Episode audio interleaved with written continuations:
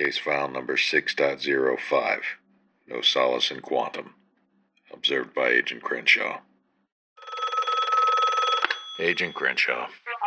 Still working on this Gibson thing. No, Chief. You, you gotta give me more time. Have you even listened to the recordings? It's like an encyclopedia of this hacker stuff. One of them just keeps going on and on about everything that ever went wrong on the internet. No, he, nobody knows this kind of crap. He's obviously up to no good. Yeah, the one called Hackalope. No, how is it not illegal? The information is dangerous. Oh, and, and the other one, the other one. Y- Ymir. No, he's always going on about everything the CIA and FBI did wrong. All the wiretap stuff, all the crazy projects. How does he know? We already know he's infiltrated NASA, and I am this close to catching him skipping leg day. Now just ask yourself, Chief, what would J. Edgar Hoover do? Come, Chief, all I need is more time. Sooner or later, they're gonna slip up, and I will catch them. Hacking the Gibson. Uh, the accounting subdirector in the Gibson's working really hard. I think we got a hacker.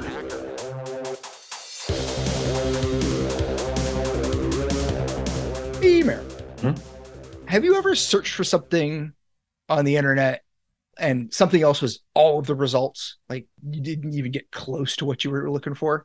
Oh yeah, all the time. So I want to do an episode on quantum computers breaking encryption. Hmm, okay. searched for quantum cryptography. And that's not what I got. I got a whole set of things that I don't even think I ever heard about using quantum effects for cryptography, which is completely unrelated. Well, not Okay. completely unrelated. It still has to do with like quantum Right. Yeah. Yeah. yeah. quantum physics effects and stuff like that, but it has nothing to do with breaking encryption. Right. Yeah. Yeah. So, like, I put in quantum and cryptography, and this is what I got. Then I said, all right, okay, okay, okay. Quantum crypto analysis still got the same set of links. But I eventually found what I was looking for. But before we get into the crypto analysis stuff, I figure I'll just go through the bare bones of what that quantum cryptography stuff is, Hmm. since, you know, I ran into it and it doesn't warrant an episode on its own at this point, but this is a good place to squeeze it in right. Yeah. there's a guy named Stephen Wiesner who came up with the idea of quantum conjugate coding. Or basically that you can use quantum effects for key exchange in order to generate your key your your, your keys. So your keys are effectively unbreakable. They're much stronger than or at least they're much more resistant to computational analysis than digital encryption. That's the Hmm, right. So, I mean, I'm, again, we're going to do a fairly brief one on on on this. There's a lot of research, much of which goes kind of like way over my head. Uh, I feel like but- this is the case with like most quantum things. I remember I bought a like beginner's intro book to like quantum mechanics, and the first page was like like yeah, you better have a PhD in mathematics. I was like, oh, this is not beginners as I see it.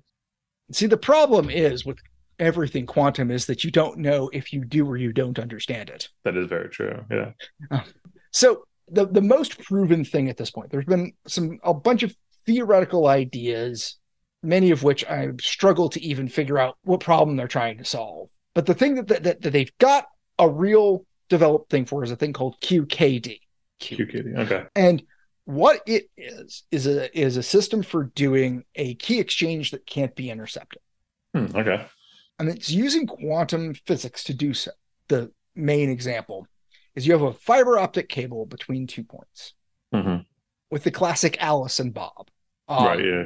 In the classic cryptography example, you have Alice and Bob trying to keep communications away from from Eve, and uh, as we learned from Horst Feistel in the Crypto Wars episode, at that point, cryptography was the only people who needed secret messages were lovers and thieves. I think that Eve is Bob's wife, and Alice and Bob are having an affair. Ooh. Mm-hmm. Yeah. This is the missing plot of the whole story that we've been getting with every crypto example for decades. It'd be interesting. Every author kind of knows like a little bit of the story, and they're all like running it. Uh, so you have Alice and Bob, and they want to communicate with one another securely. They have a fiber optic cable between them, and they have a source of a photon stream on one side, and basically a detector and a beam splitter on the other. and they send a stream of photons. They're going to have different quantum polarities on them. And they're going to use the beam splitter to, to split off one set of po- photons for the other. And the configuration of that beam splitter is a thing is a pre-shared element. Hmm, okay. Now the thing about this is this gives you a sets of a set of ones and zeros that you need in order to create a digital key for whatever you're doing. And if somebody tries to observe a stream of photons in the middle, you actually run into quote, quantum effects where any attempt to observe those photons disrupts them. Right. So if anybody's trying to observe it, the whole system falls down. So it is tamper evident regardless of what you do. Mm, yeah, yeah, that's interesting. The thing is that QKD has been done not just in like academic exercises.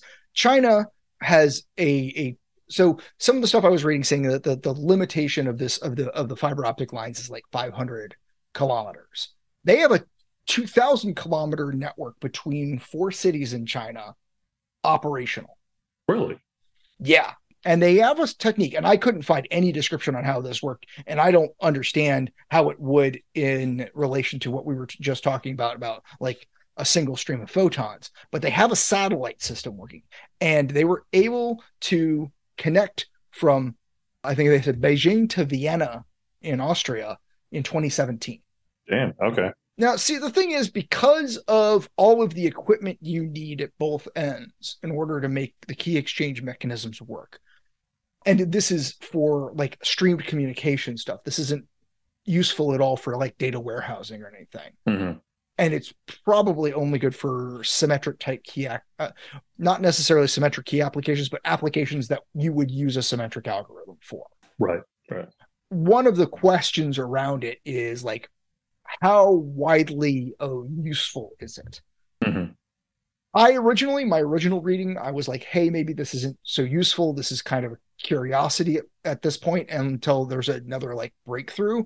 But given what I just actually found today about the about the China network. I didn't put it in my notes, but I think maybe I can quickly find the name of the of the widget they were using. So they had a network called the MICIUS, M I C I U S, Quantum Communications Network. Okay. Um, and again, they, they started building it in 2016 and it's it, it worked. That might be useful for like telecom to telecom communications. Right. But it's probably not useful down to the end user, at least not with what we currently know it requires. Yeah, you said 2017 it was working. Is it still, or was it just a proof of concept? The article in Physics World that I'm looking at right now suggests that it is in actual continuous operation. Okay it doesn't state it explicitly, but like the way it's worded would suggest that it is that it wasn't a one-time thing, that this is a, a real operational network. Very cool. Okay. And and looking at that and how they've proven it out, it's probably like potentially very useful. So you could have secure backbone using this kind of technique. Right. Yeah. Yeah. Which is cool, but it's not useful for all of the applications we use digital cryptography for today like a lot of the things that we were talking about the whole set of stuff that we talked about on the des episodes was really about kind of data warehousing i need to save this thing and it needs to be resistant from analysis for some period of time mm-hmm. Mm-hmm. Yeah. and this has this has no application in that in those kinds of applications for example right. None of the data at rest kind of kind of things so purely just communication based Yes, and again, there there's there's a non-trivial burden at both ends of communication in order to make it work. Mm-hmm. Right. So a lot of the ideas of key exchange over the same communication medium, the the original ideas that Whitfield Diffie came up with with the whole Diffie-Hellman key exchange and stuff like that. Mm-hmm. This is kind of from a like capabilities point of view, like as in terms of like use cases, not necessarily security, is a little bit of a step back mm. in the usability of cryptography. Again, I'm not saying it's not useful, but it's not a drop-in replacement for the existing stuff uh, for the the cryptography that we've talked about, and I did all those episodes in the crypto wars about. Right. Yeah. yeah. Anyway, so it's interesting. but it's a little bit of a curiosity at this point for pretty much everything you and I and probably our listeners are going to need to work with for very conservatively at least five years. I'm thinking more like 20. Mm, yeah. In part because things tend to move very slow, slowly in the crypto world in terms of like reliable and adoption of, of new crypto stuff. Right. um, yeah. along with like the whole development of the technology. But what we actually wanted to talk about was quantum computing and quantum crypto analysis and what do we do, you know, after quantum computers of sufficient power are available and stuff like that. What do we do with all those qubits? Yes. It almost brings us back to the 80s game Qbert. Hmm. Yes, that was one game. I was gonna try and make some jokes about that, but I was like, nobody's gonna get it. Nobody's It was ahead of its time. Yeah. anyway, I was just thinking, like, I wonder if you could make a game based on a quantum entangled platformer. Huh. But that that is that is not what this podcast. anyway, so extremely simply, which is about the only way I can really put it. What quantum computing is is instead of storing data in a yes no way, you can also have something that's a lot of my dad would call a maybe state when he was talking about this stuff because my dad was both a computer guy and a physics guy or is but what it really is is kind of both states at once Mhm. Yeah. potentially and then you have from each data bit you have an entangle a potential of entanglement between those things so what it allows you to do is very conceptually essentially compute the answers of multiple variations of a problem in our case a key space at the same time Right. Yeah. again this is like for any real physics or any real quantum people out there this is trying to explain it to an even more layman than me. Um, i don't think conceptually i'm completely off base but i understand in actuality there's always with quantum and it depends. So um, so like you said a qubit and the sizing of all quantum computers is based in the qubit and it's basically the whole apparatus around the, the around the the actual quantum state of each discrete piece of bit of, of of kind of that problem space. The thing is that not all qubits are qubits. The actual apparatus is a physical qubit. Hmm. but a lot of the problems with using straight physical qubits is that there's a lot of quantum noise and, and potential quantum decoherence effects that interfere with entanglement or might affect the qubit. right. Right. So you actually have to team a bunch of physical qubits together to make what's called a logical qubit. Okay. And this is actually a really kind of crazy thing because some of the quantum articles are talking about physical qubits and some of them are talking about logical qubits. Mm. And the articles tend not to discriminate between the two at all. Oh, okay. Um, well, one of the articles I was reading was that there was a D wave quantum computer that broke the thousand qubit barrier in 2015. okay. I, I vaguely remember reading about that. Yeah. and that was used for the basis of a lot of research like people jumped straight off of that but currently if you google the largest quantum computer right now what you'll get is the IBM Osprey computer and that's rated at 433 qubits Okay. i'm pretty sure that the d-wave system they were talking about was physical qubits and the Osprey system is logical qubits Oh, really? Okay. Because it's seven years later and the Osprey system, and IBM is very proud of this and probably justifiably. I'm no person to judge, but like they tend not to toot their own horn when there isn't something there Right. Um, yeah. because that 433 qubits is about three times the Eagle quantum computer that they showed off last year at 127 qubits. Right. And again, you Google it, they're in front. Now, maybe not everybody's publishing, but chances are, if that's where IBM thinks it's at, it is unlikely anybody is massively in front of them. This is not the kind of situation where the behind the scenes stuff goes way ahead of industry. Right. Yeah. Yeah.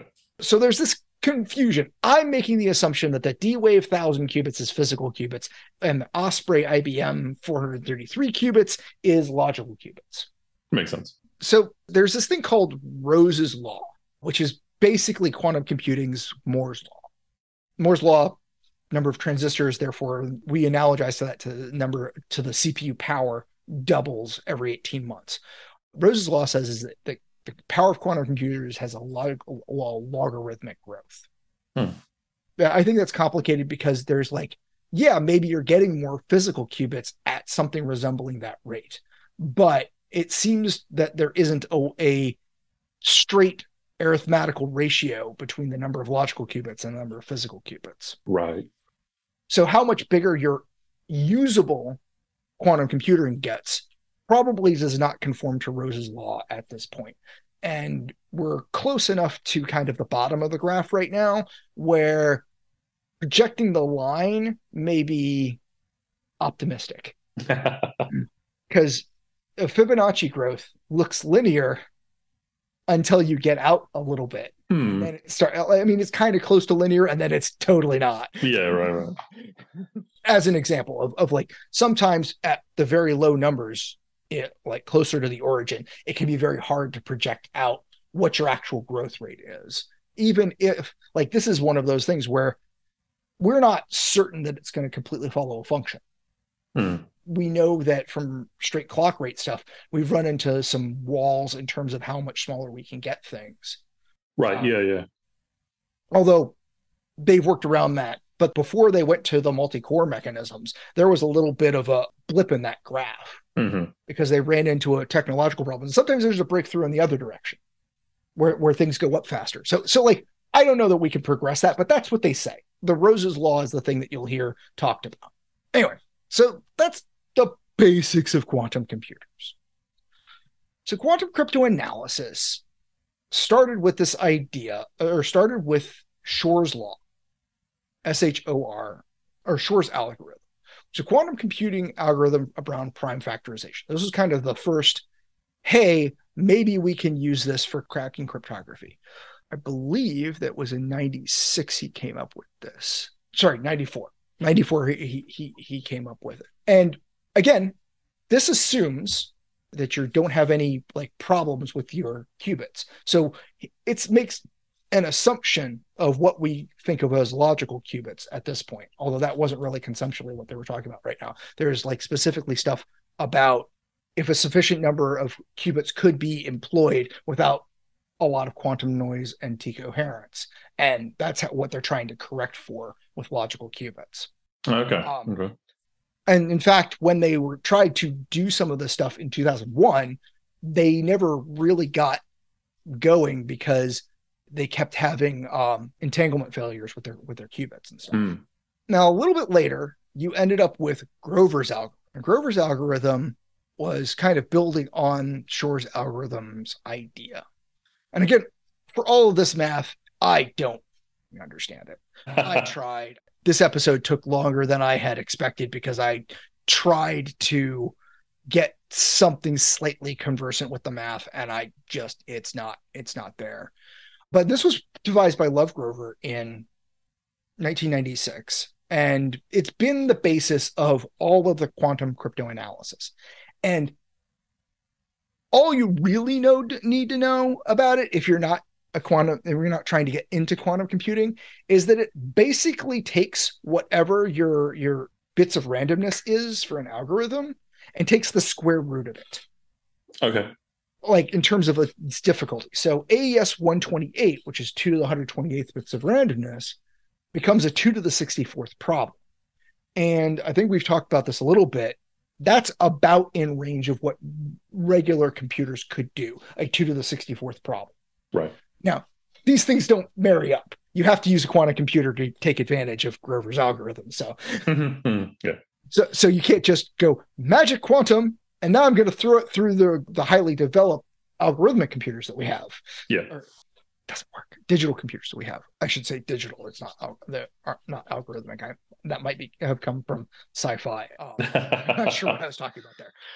So, the size of the quantum computers we need to even do that, I was actually surprised at how difficult it was to find hard numbers about this, but one of the numbers I saw was like a 20 million qubit computer in order to apply Grover's algorithm to AES 128. Okay, so we got 433. So we're like a little less than halfway there.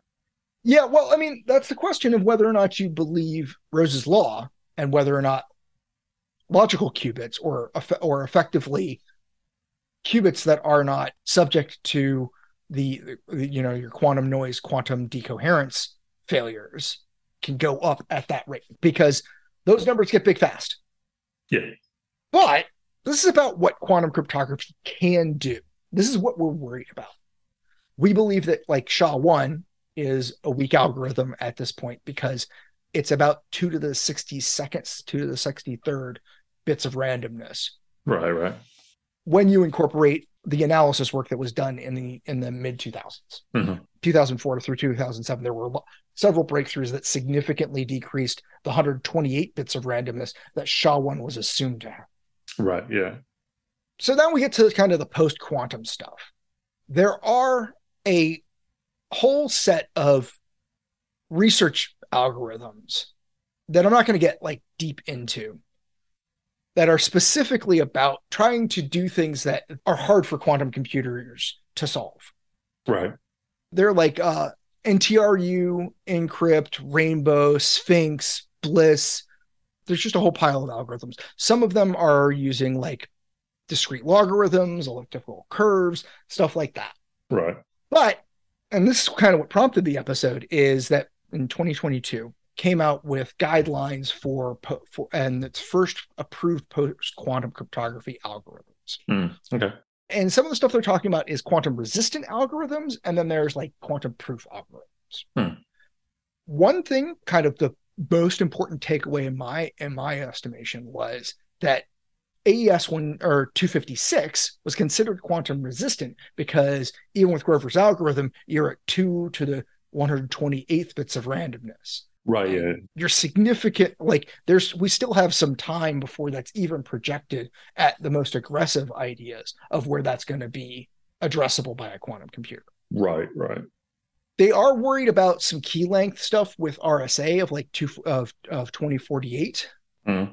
But in fact, what a lot of the the post quantum directives are is essentially not using new algorithms, but using larger key spaces with our existing algorithms. Okay also going to elliptical curve algorithms.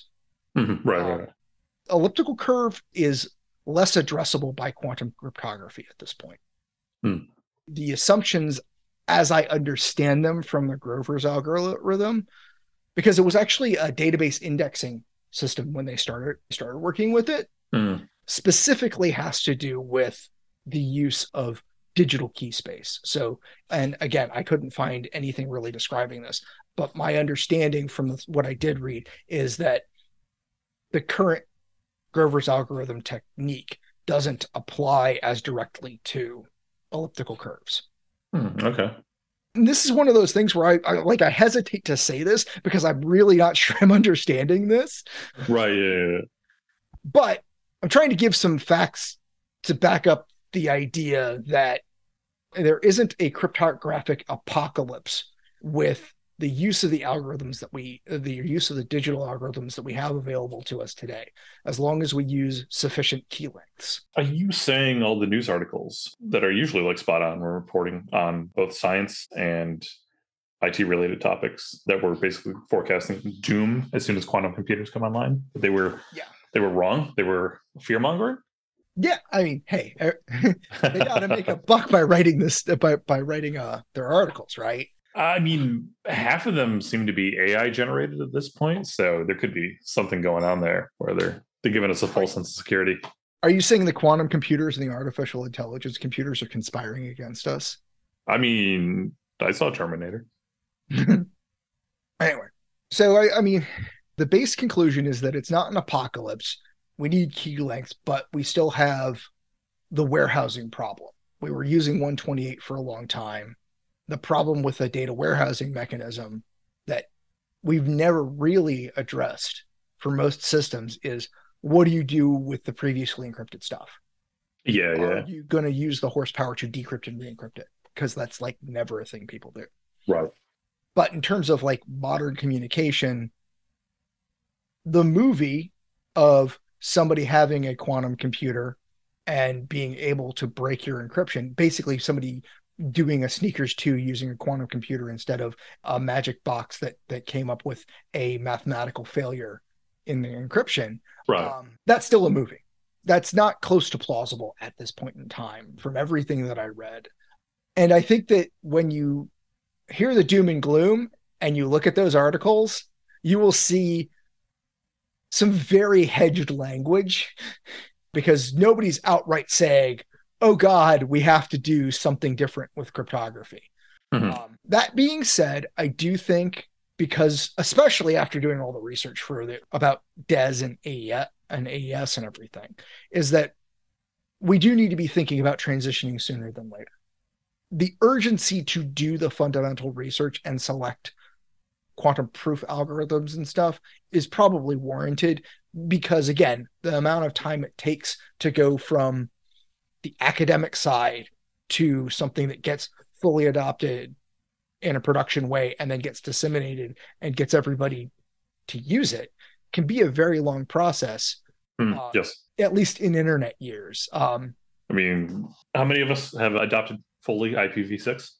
i'm a believer in v6 i think that v6 i talked about it in in previous episodes i, I think that that especially in the cloud world v6 has some advan- some distinct advantages over v4 even as a technology but that doesn't mean that we have adoption last i checked slashed annoyed my aws rep about about v6 in in their cloud. Like they support it but you can't operate in a nat- in a real native v6 way and they have not incorporated it into their theory of operation now i'm getting on a, off on a v6 tangent I have so many very weird hot takes in my head that like three people I know understand. Find out about new episodes at r slash hacking the Gibson on Reddit and support the podcast by contributing at the Wikimedia Foundation or Electronic Frontier Foundation.